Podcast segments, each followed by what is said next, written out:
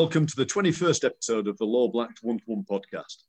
My name's Chris Allen, and I'm the managing partner of Black Solicitors. I've worked in West Yorkshire for over 25 years, and during that time, I've met some interesting people in both the business world and the sports world. And now, as we're all back in the office, I'm looking forward to catching up with some more of those people to share with you their stories, their anecdotes, and even possibly some of their advice. I hope you find the interviews interesting, engaging, and even educational. Normally, we'd be thanking Pete Bott and his band Newton Charger for the music that they've provided to us over the series. But As you may have gathered, I've now got our own signature music prepared, and you'll have heard a bit of that at the start of the podcast today. And just as we did last time, we're going to pop the whole piece of music at the end. If you like it, let me know. And if you don't, keep that to yourself. So, whilst this podcast is called One to One, today I'm breaking with tradition, and it's really a one to two, as I've got two guests from the same sporting institution, Yorkshire County Cricket Club, with me today. And that's Matthew Fisher and Harry Brook. Matthew Fisher, despite his looks, was born in the last century, but only just. He's now 22. He made his debut for Yorkshire at the age of 15, which I can hardly compute, and hails from York. Harry Brook He's 21 years of age, made his debut for Yorkshire whilst at school, and his county championship debut, debut was in 2017. Harry's captained the England team at the 2018 Under 19s Cricket World Cup. And we're going to be talking about that experience shortly. By comparison, your host today clearly went to the wrong school and played a lot of table tennis. So, chaps, welcome to the podcast. Thank you. Hello. Thank you. How are you?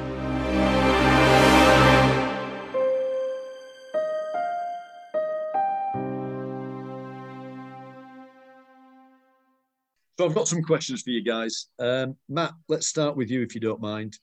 Uh, the season's just finished. Yorkshire finished top of one of the divisions in the Bob Willis tournament. Just talk talk to us about the season that's been and how how how did you and how did the team feel about that result and and just missing out on the final?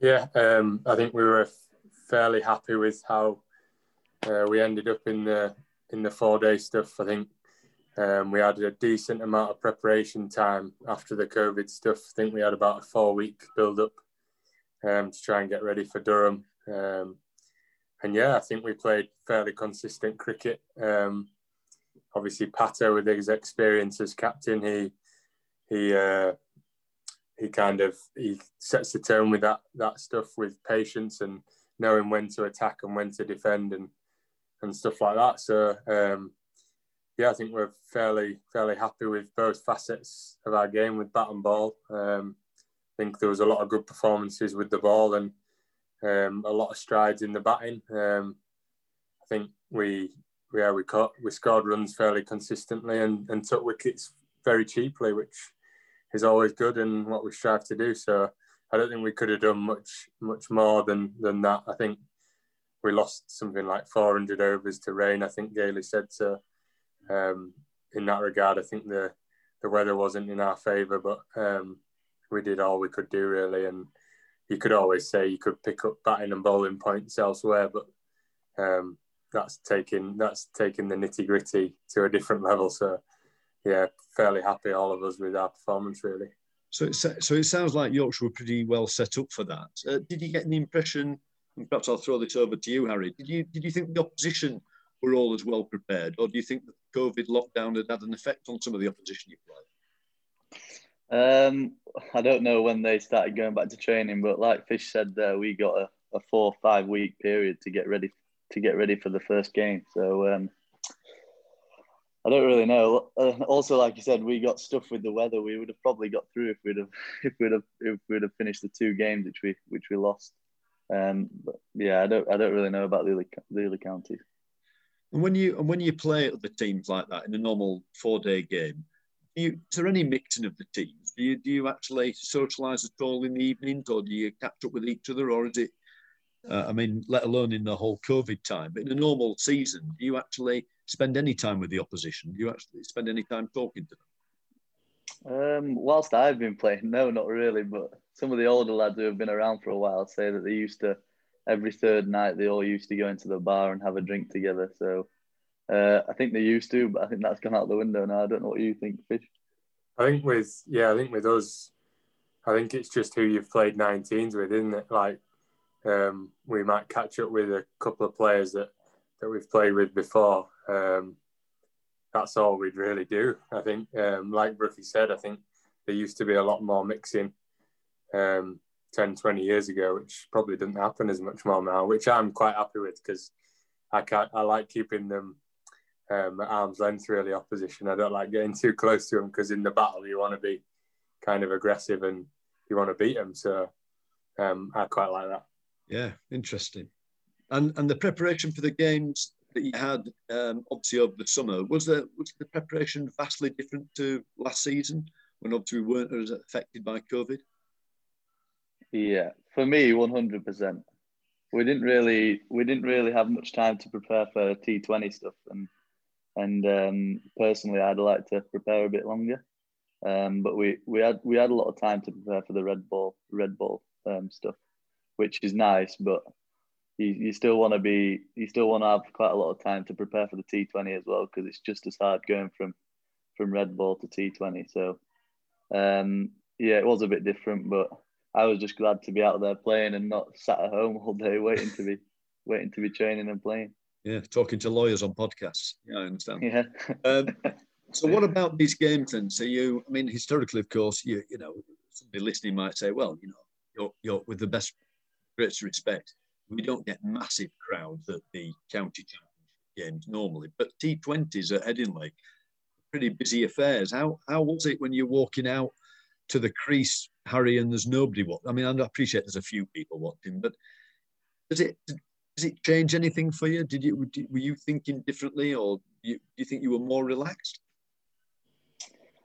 Um, well, when I was out there, no, it didn't really make a difference. But when you're sitting there waiting to bat and, and there's no music on or anything, you, you can hear a pin drop. It's it's pretty poor atmosphere to be fair. But um, yeah, when I was out there, I was in the heat of the battle and and just trying to get to business and trying to win as a game. But um, yeah, it definitely made a difference whilst we were sat on the sideline and, and especially in the field as well. And Matt, did you did you find it very different with yeah little or no I, crowd?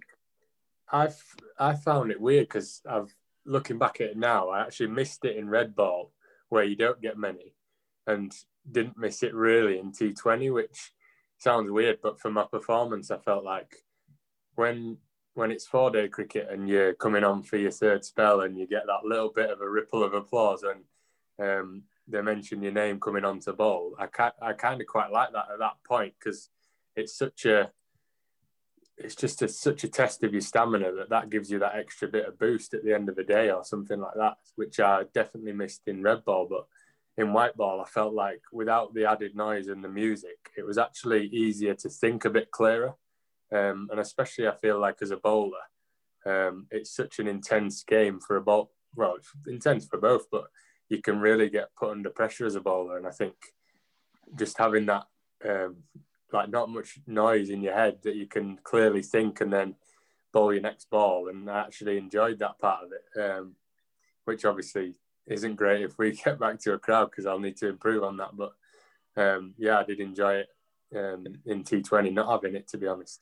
I mean, I asked the question because I watched a match of the day the other day, and obviously they're playing all the football matches with little or no crowds, and there's some incredible goals being scored. And there's a perception that goalkeepers aren't doing as well as they used to, but there's a crossed my mind that perhaps one of the reasons is that the players aren't under as much pressure without the 40,000 people screaming at them, and perhaps they are conducting themselves a bit more like they would in training and just letting rip with some of these shots. I don't know. Do you think that's possibility, or have you have you felt that way in any way that you've relaxed a bit more, or have you found, it sounds like you've almost found it easier to concentrate.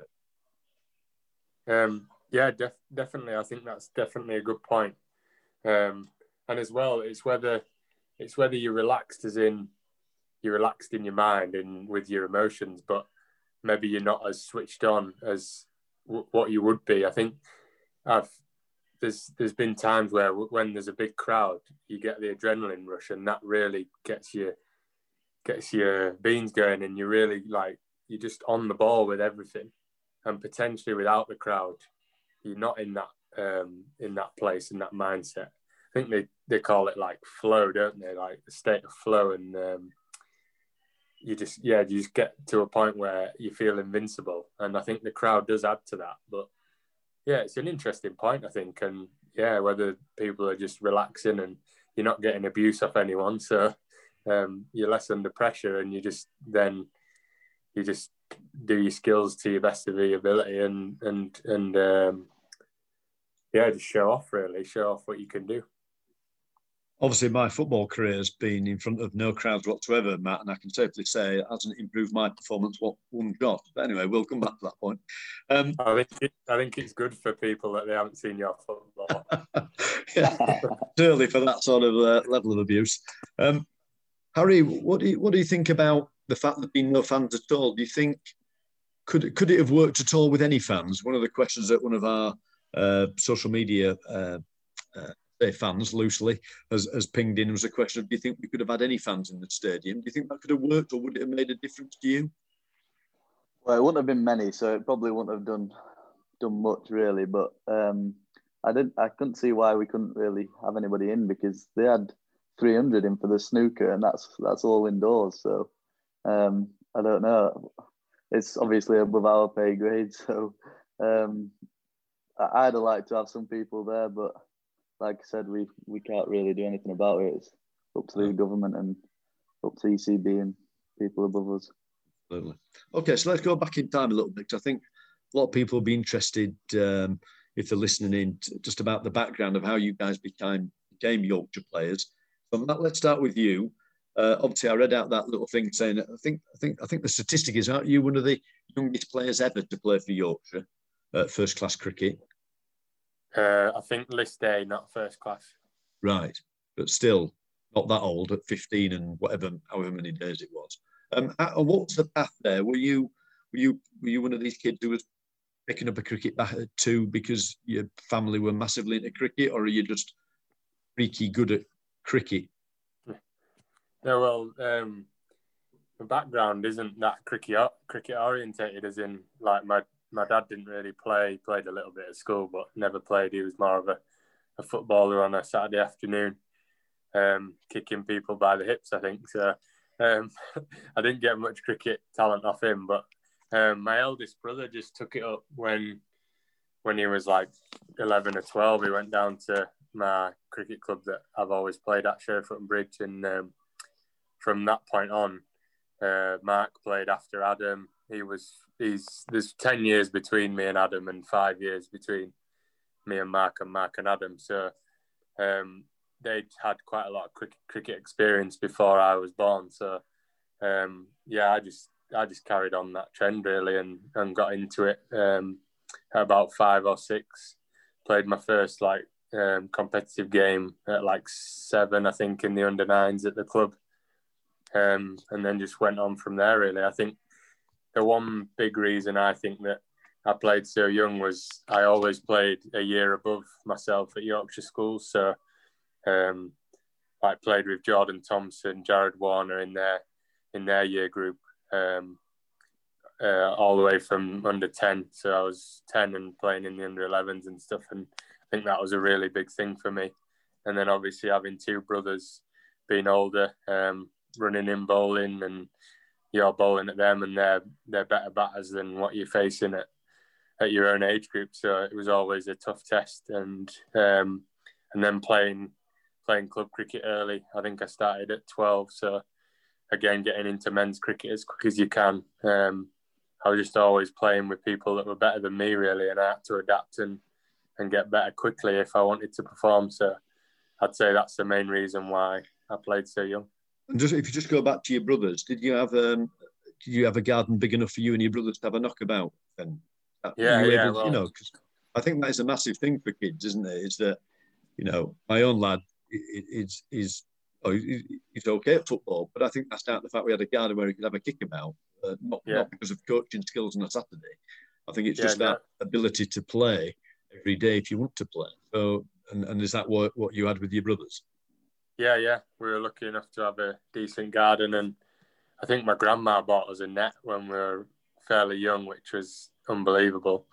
Um, for me, my brothers, and then my cousin lives across the road as well, who's older as well. So, um, yeah, just always be in the nets. And then at my club as well, they had the bowling machine, and my dad would be we would be down on that with three, four times a week after school. So, um, yeah, like parents are massive in the fact that um, they always put so much into taking me everywhere and and giving up the time to make sure that I could progress young. Because I think I think you do learn the most when you're young. Like you're you're a bit of a sponge and you're not as stubborn as as you get when you get become an adult and you think you know you think you know best. So kids just take everything in, and um, I think that's what I did really. Yeah. And and when when did you first get spotted by Yorkshire? When when when did you know when when did playing for Yorkshire become something that you thought, you know what, I might be able to do that? Yeah, well, it was obviously very quick from played academy, I think 13, 14. And um, I think just just before them academy games, I had a really good um, festival. We used to play a lot of teams down at Taunton. Um, there was a couple of age groups that you'd go down for a week there and uh, and play against different teams. And uh, Tony Pickersgill was our coach, who um, he's left Yorkshire now, but it was massive impact on my bowling. Um, as a young player, I always went to him for my bowling advice and technique and stuff. And um, yeah, I was bowling just that week. I just seemed to bowl rapid and for a 13 year old. And uh, he kept telling people that I was bowling 85, and all the kids were like really scared of, the, of me before the game started. So I think he put a bit of, um, yeah, he put a bit on it, a bit of tax on it. Um, definitely want bowling 85 at 13, but maybe late 70s. So, um, yeah, just and then it just went on from there. I think he must have um, said positive things around to Juicy and, and people around the academy, and then they said, "Oh, we'll, we'll give him a go in the in the academy." So, um, yeah, never looked back from there, and um, I never I never really thought about playing for Yorkshire until probably the week before. Um, they told me that I was making my debut really because you know, I never really thought that far ahead. Um, just played each game and uh, did well in the second team the week before. And then I think Dizzy said he was the best bowler this week to Fabi, and Fabi said me. So he said, "Oh well, if he's if he's been the best bowler, then he's he's good enough to play." So played at. Scarborough. And have you? I mean, I'll ask Harry the same question in a minute. But have you? Did you at that? If I met you at that point in your life, then Matt, would would you you've said to me that you were struggling to keep your feet on the ground, or has that, has that ever been a problem for you? Uh, I wouldn't say so. I think I'm fairly level-headed and mature, and um, I know my grandma always says to me whenever I see her, "If you ever get too big for your boots, then you'll you'll know because I'll have told you." So, um, yeah, I just think I've never really, yeah, I, I just want to achieve. I just want to achieve as much as I can. Um, you obviously, as a sportsman, like people always say about the money as footballers and stuff, and cricket, you do. I'd like to think that me and Brookie do get paid well for the age we are, but like to me, that's never. I've never been that interested in in that side of it. I just want to achieve stuff and play for England, and that's the end goal that I always want to achieve. And um, that's just yeah, that's just me. I just want to make my family proud by doing that, really. Good man. And Harry, can we just come back to your uh, how, how, you started out? Obviously, you started playing young as well for uh, for Yorkshire. Are you on a similar path? Did you just get picked up because you were good at school, or how did how did it come about that you became a talented cricketer at a young age? Um, well, my my dad and my two uncles used to play league cricket. Um, well, still do actually, still play league cricket in the Aire-Wharfe League at Burley and Wharfedale. Um, and my grandma, grandma basically lives on the ground, so we would just walk out the back door and we were on the cricket field with nets and a bowling machine and and all sorts. So after school, I used to just go down there every night. In fact, I used to live there basically. Um, so I'd be in the nets all the time down there with my granddad and my dad and and whoever I could get hold of, really. just uh, ring up, go around knocking on people's doors, asking me to feed me on the bowling machine. Um, um, but yeah, that's how I got into it. Really, watching my watching my dad and my uncles every Saturday and and learning a bit, um, watching them.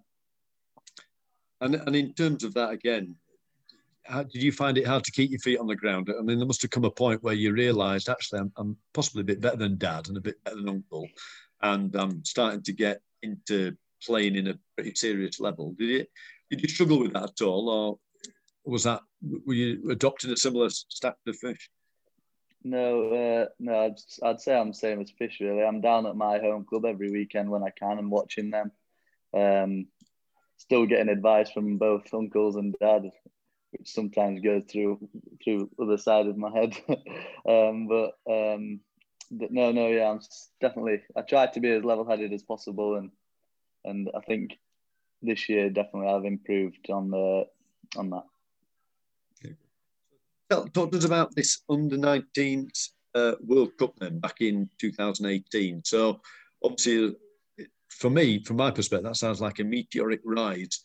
Um, and you were captain, is that right? So just just tell us what you took away from that experience.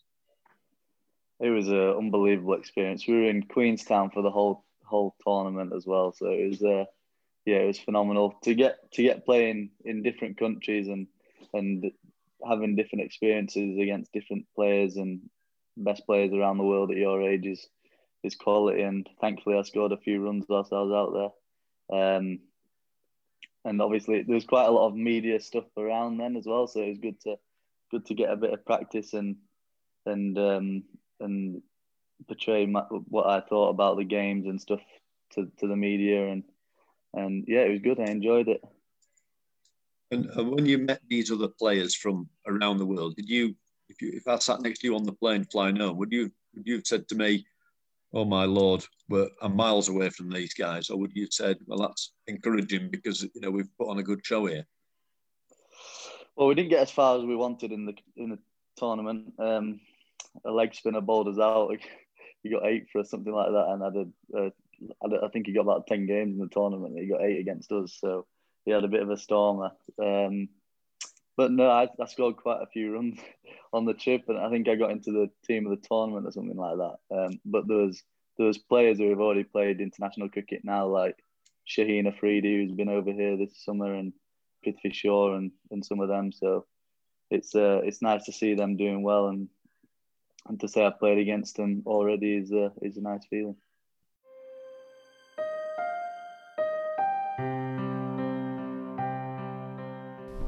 This podcast is, needless to say, sponsored by Black Solicitors.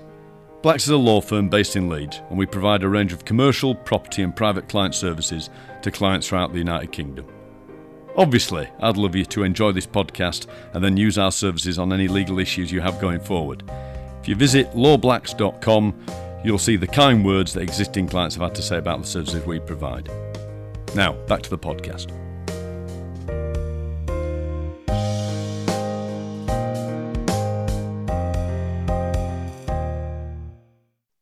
Let's talk about life as a, a pro cricketer. I think Fish just touched on it then slightly, uh, uh, Matt. So if I just come back to you, what's uh, in a normal week? I appreciate that we've just finished the season and we're, we're you're on some downtime at the moment. But on a normal week, you know, are you lads leaping out of bed at six in the morning to go running, or are you lying in bed till nine o'clock because that's what they tell you to do? You know, how, how does your normal day pan out?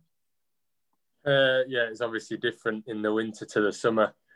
Um, obviously, I think winter we usually start mid-November um, and start fairly quiet before Christmas. We have a lot of uh, gym and running and stuff, and not much cricket before winter, um, just so we don't get burnt out with too much cricket before the before April comes. Because I think everyone knows that the uh, county schedule is very hectic. So um, I think that's something that Gailey never wants us to be burnt out before April. He wants us to be fresh. So um, I think when Brookie's asking for extra batting and stuff, they don't really like giving him it, giving him it because of that reason. So, right. um, so they're almost keeping you on the leash, aren't they? They're almost, you know, they're not letting you get too far ahead, sort of. Yeah, I don't no, know what I'm doing behind the scenes though. I'm at school yeah. with my old school coach. yeah, you're, you're back down at grandma's, going out on the pitch. yeah. yeah. So yeah, that's before Christmas. Just gym and gym and running. Really, I think people always ask me, "Oh, what's your schedule like?" And I think before Christmas, I'm a bit embarrassed to say what it is because we're probably in by nine and done by 11 or 12 because you can't do too much physically in a day. Otherwise, yeah, otherwise you'll be very knackered. So, and, and what does a so in that period of time, what does the club say to you about the afternoons? I mean, is it absolutely free reign? You can go do what you like, or do they? You hear, don't your certain football team saying you must rest, you must you must try and have an afternoon nap or whatever, or or is it a bit more relaxed like at that point in time? Yeah, it's a bit more relaxed. I think they kind of let you do what you want. Really, they obviously want you to recover well and stuff like that. But I think they know that the winter for us is downtime and um, whatever your interests are. Whether it's I think a few lads play golf sometimes, and um, few lads probably have extra curricular stuff that they they want to work on and and stuff for outside of the game. Um, a lot of coaching goes on with a lot of the younger lads helping out um, during the week at, at Headingley for the younger age groups, the pathways and stuff. So all good experience for them doing that. Um, and then when Christmas is finished, it's again gearing up to a pre-season really. So um, you start looking at your workloads for your bowling because you have to build them up quite steadily and uh, stuff like that. And then a lot more scenario-based stuff um, indoors. So um, you'll get like me bowling at the likes of Brookie in a T20 scenario indoors, um, where it's set up how much is chasing or um, I'm bowling the first innings, first ball at him and stuff like that. And we, we try and match up um, what stages of the game you'll bowl that or bat in and, and try and be really specific in that. So, um, yeah, just, yeah, it's just a lot of physical stuff before Christmas, and then add a bit of cricket and be be trying to be ready and fresh for pre-season. Harry, when you're training uh, throughout the be through the season or even you know just in, in the run up to the season, how hard you know every day of the week? I mean, how hard can you train? Because if we had a boxer on here now, he'd be saying he or she would be saying, well, some of them love sparring, don't they? Love they, they do loads of sparring. But some boxers say, I don't like sparring because sparring's like having a real fight. You know, it takes so much out of you. But if I really put true effort into sparring, then I won't have enough in the tank when it comes to the real fight. How sort of how much pressure is it on you to perform every single day at training? I think that's why they give us so much time off. Like like Fish said there, we we start at nine and we finish by eleven because the training's intense and we wanna we wanna be as hardworking as possible. So we get the, the rest of the afternoon off and fresh for the next day. Um, but it's it's quite um, individualized. I think it depends on who wants what, and and especially before Christmas, if you want to bat, then you can bat, but it's it's all optional really.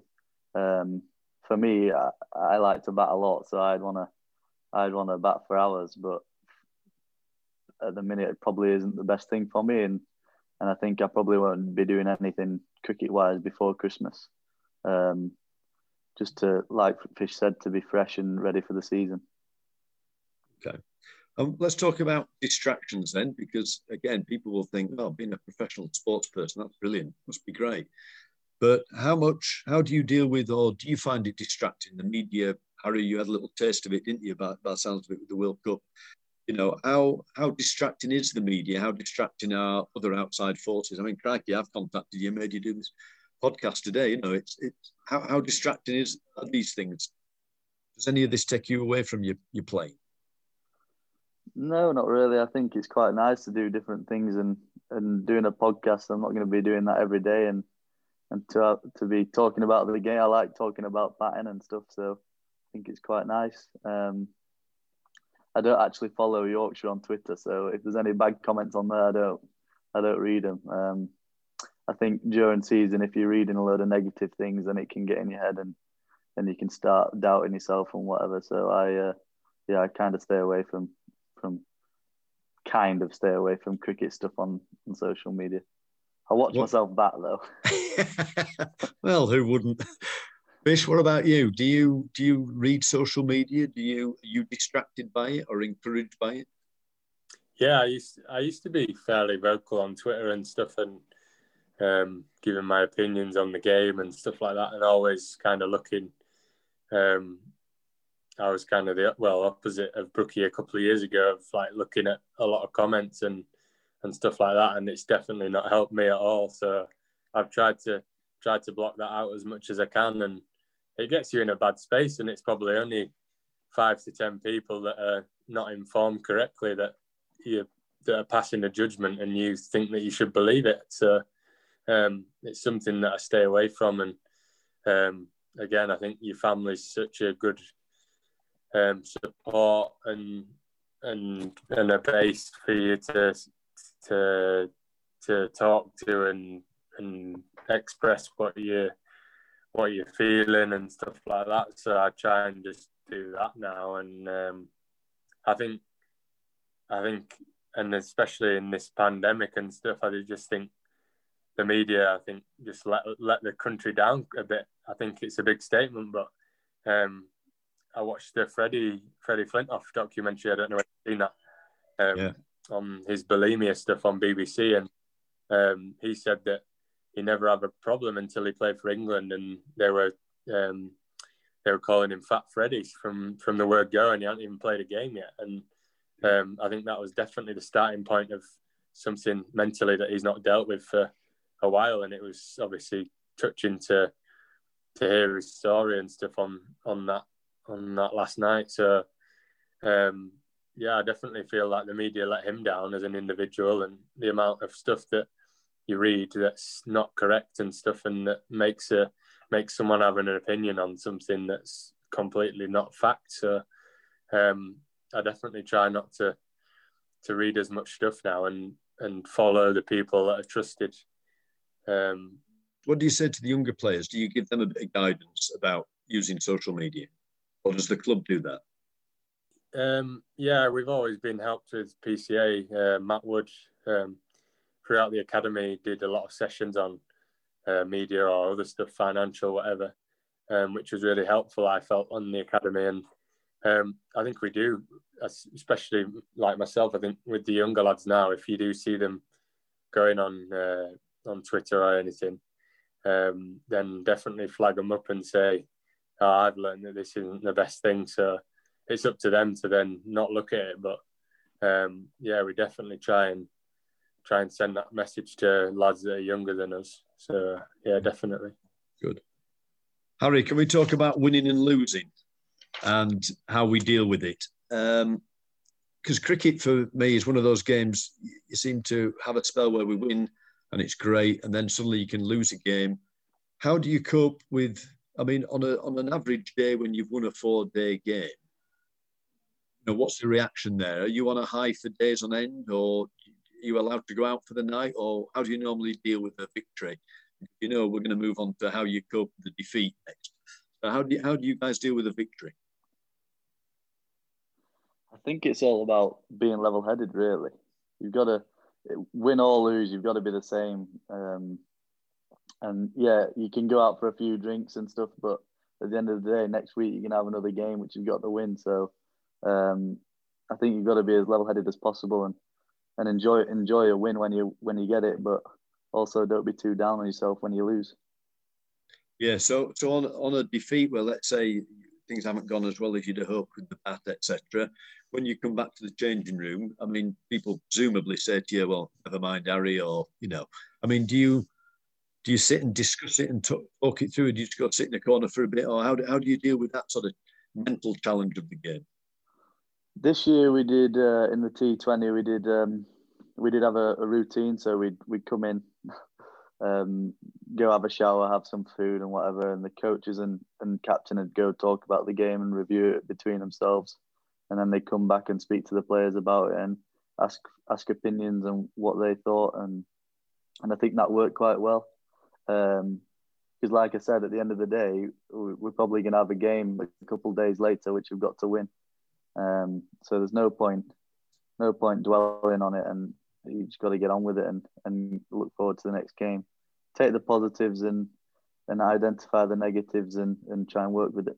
Were you always like that, Harry, or were you one of these guys who used to come back and you know go nuts if you won and then smash the place up if you lost? Or uh, it sounds like you've got a, a level there that you can cope with. Have you always been like that, or have you had to teach yourself that?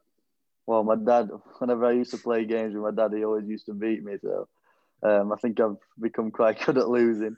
Um, but yeah, like I said, trying to be as level as possible when we win or lose, um, because it's our job and it's going to happen in the game, isn't it? And Fish, do you how do you cope with the highs and the lows? Yeah, I think obviously, like Brookie said, you've got to remain level-headed and and try and look at things in a perspective that uh, you're not emotional and you you look at um, periods in the game where did you lose it because of that or did you not or was was your preparation right? I think a lot about what we talk about at the minute is whether we could control it or not. But I definitely think the skill of being level with winning as well. Like I do think it's something that experience it teaches you um, because the more times you get up and then you might be complacent the next game.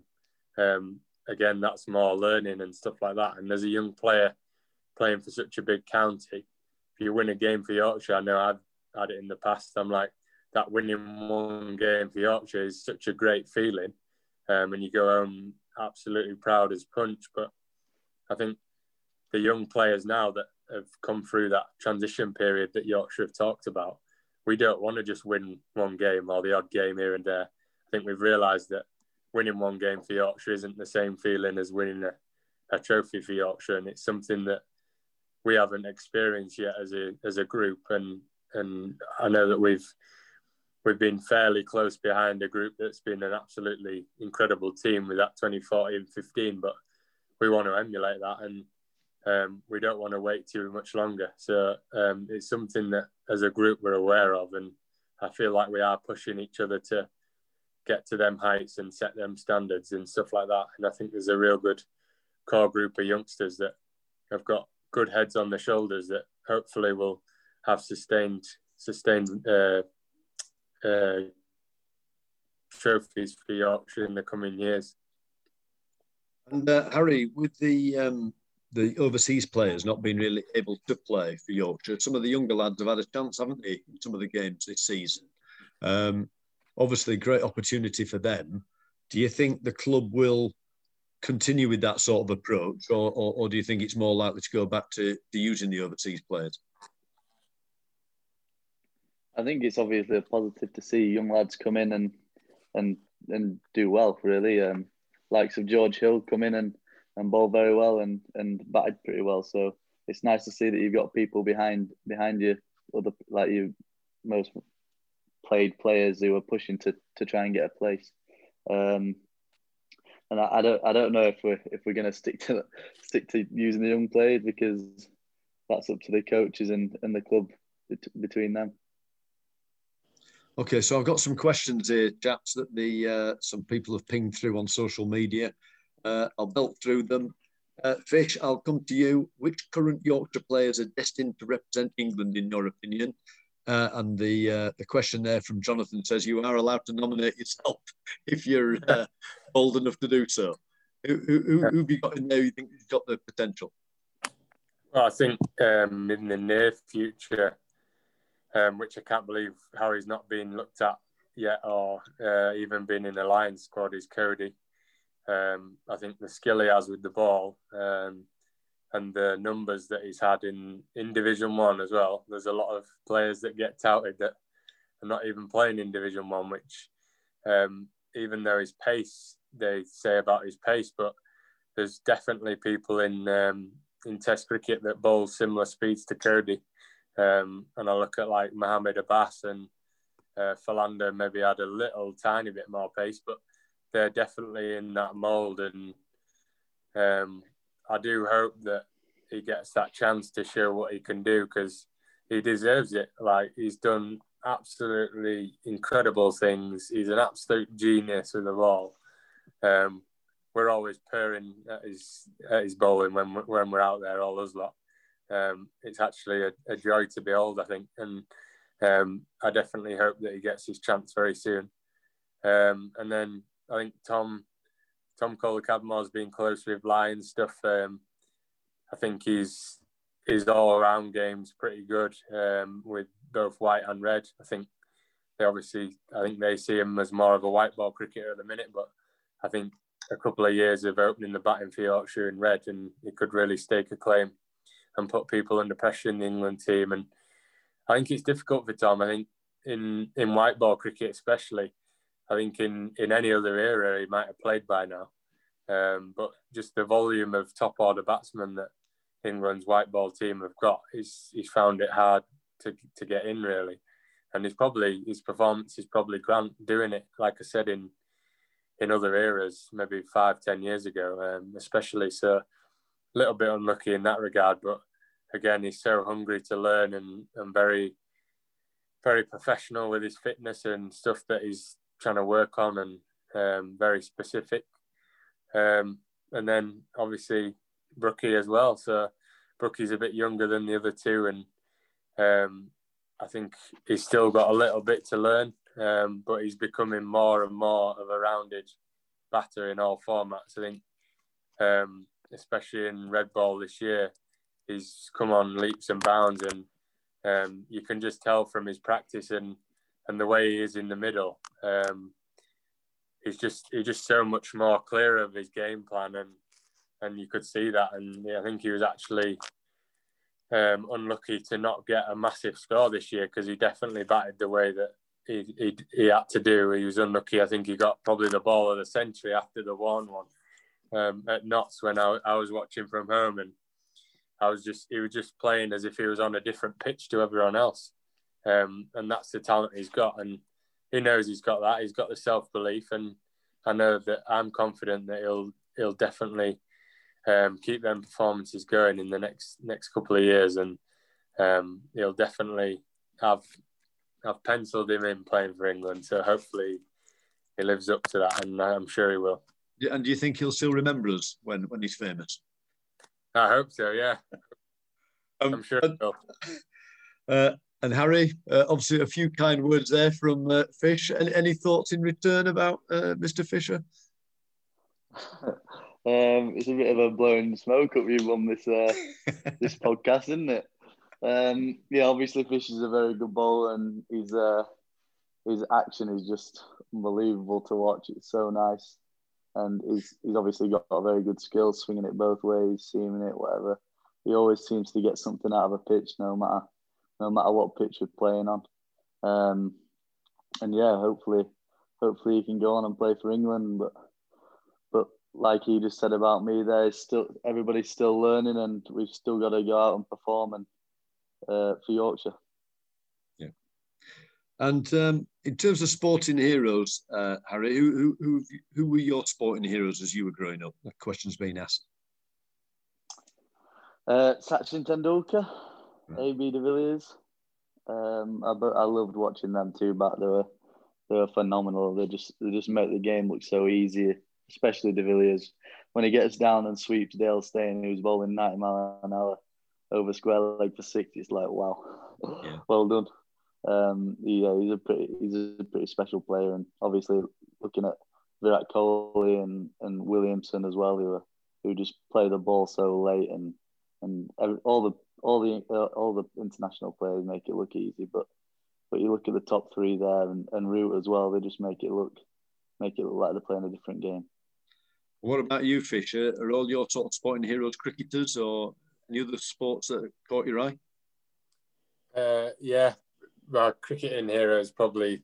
I always say I always say this, and they're both Lancastrian, but um, Jimmy Anderson and and Flintoff because Jimmy, because I feel like um, I've always tried to model my bowling kind of on him, and the skills that um, I learn are always off like Sky Sky looking at his seam position and his wrist position and stuff like that. Um, so him as growing up and obviously England's best ever bowler, and then Flintoff the way that he out of nowhere got the crowd going and and was just unbelievable to watch. Um, yeah, just that 2005 Ashes. I always say that that was the kind of the moment where my love for cricket really developed into something big and um, he was kind of the at the at the middle of that in that summer and came on with bat or ball. He'd just just do what he wanted whenever he wanted and got anyone out when he wanted. So he just had a, a knack of of being great to watch and very entertaining. Did you get your sle- uh, sledging ability from Flint as well, yeah, my sledging isn't going very well, Chris. I might need some help. you you don't strike me as the greatest sledger in the world, Matthew. If I'm being brutally honest. now, Harry, you're a different cup of tea, mate. so, uh, one of the questions that's come in here is about uh, kids coming up through, you know, playing cricket, but also being good, very probably at football, perhaps even rugby. Uh, Fish, where do you think? What's the age where somebody should be concentrating on one sport? Uh, not sure really. I think probably mid to like 14, 15. Um, only through probably experience with me that played football up until then alongside my cricket in the winter and then cricket in the summer and stuff. And once cricket became um, something where the academy, you were training with the academy in the winter and, and stuff like that, um, I had to really focus on that. Um, but, was that your idea, or did somebody actually sort of recommend that you focus on one? Uh, no, they well, they never really said you can't play uh, other sports, but I think it was more my own decision to right. This is I was definitely better at cricket than football, so I wasn't expecting myself to be a pro footballer. So I just saw this as an opportunity to to uh, yeah live the dream of being a sportsman and and uh, enjoyed cricket probably more than football. So it was just a hobby that turned into a job in the end of the day, and um, and now just it's still chat as a hobby, and I'm enjoying it. And uh, but back to your question, I think obviously play as much as you can. I think Brookie played a lot more sports than me, um, and is a lot more talented in the in the tennis and badminton and stuff like that department. Um, so yeah, I'm sure he's got a better answer than me, but um, I think from experience of Buttler and De Villiers and stuff like that, I think they played a range of different sports up to a, a decent age and still probably do now. So yeah, do whatever you can to help you help refine your your skills. What do you what do you say to that, Harry? Are you in you in agreement with that? Do you think sort of mid teens is about the right time to start concentrating on one sport? Yeah, one hundred percent. I stopped playing rugby at about fourteen. Um, I think you can still play a lot of sports. Just try and cut out the, the, the contact ones because obviously they're the ones where you're gonna most likely gonna get injured and and not gonna be able to play cricket. So um, I still play golf, squash here and there, and I uh, uh, stopped skiing when I was about 16. So I still try and do do other sports because I enjoy it and it gets me away from cricket. Now, if we had our mutual friend Adam Lyth sat with us today, uh, he'd be telling us that he could have played professional football, wouldn't he? Because I know that's one of his favourite stories. Uh, and I say that in the brave knowledge that I know he's in Whitby and, and can't come out of the office. Um, so, but Lyth, he's got his testimonial year, uh, which has now turned into Lyth. Lythy's testimonial 18 months.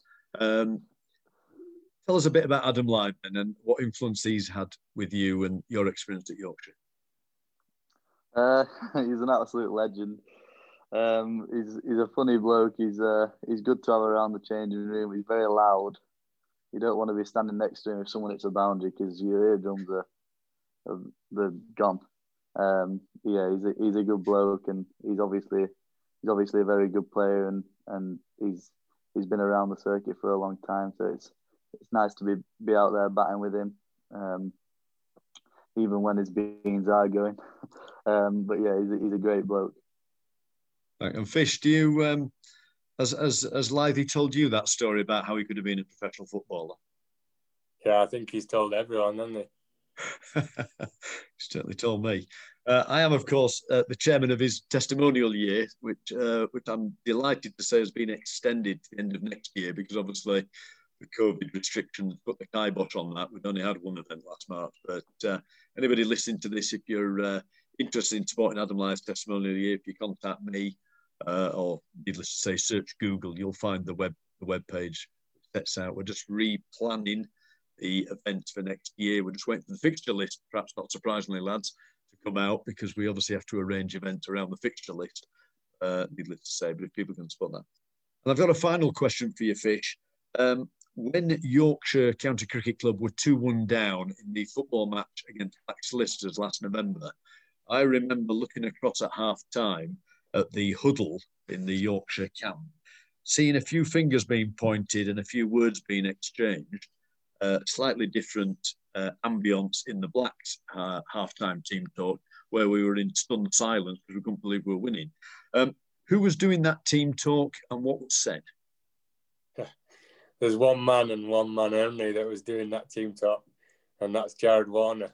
Um, he's he's always t- taken the mantle of being our, our football coach, and um, I don't know whether people know, but we um, he started a he started a five-a-side team a couple of years ago where we played just before Christmas down at, at goals at Leeds, and uh, we'd meet for Nando's before the game, and he'd tell us all where we were in our positions and what we had to do, and all this tactical battles and stuff like that, and um, yeah, he loves that. His nickname's the Gaffer um, for obvious reasons, and yeah, I think especially that night, looking back, I think we tried to play like Man City.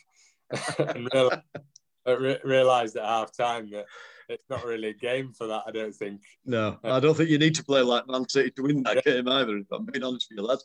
Harry, you were there. I remember. My whole game plan was around let's play the ball down where Harry is because he, uh, you know, being a rugby man. Obviously, it didn't work second half. You came back strong and won. Uh, some would say that was good for business from my perspective, but uh, it was good. Uh, uh, do you still enjoy the odd game of football like that, Harry? Uh, I didn't enjoy that one because I'd just bought some football boots about an hour before, so my, I'd got about eighty-five blisters on my feet, so I couldn't move. Yeah. um, we'll but, edit um, that out so Gailey doesn't hear that. So, uh, or, or, even worth Mark Arthur if he listens in. But, uh, but no, all right, yeah, lads. Look, we've been going for forty minutes. Thanks very much. Uh, I really appreciate you coming on, and thanks for for being so honest the thing I'm really taking away from this conversation is that when I look back at where you both got started, you both recounted tales of having access either to a garden or having access to a cricket pitch and having access to nets and having access to other people who play cricket with you.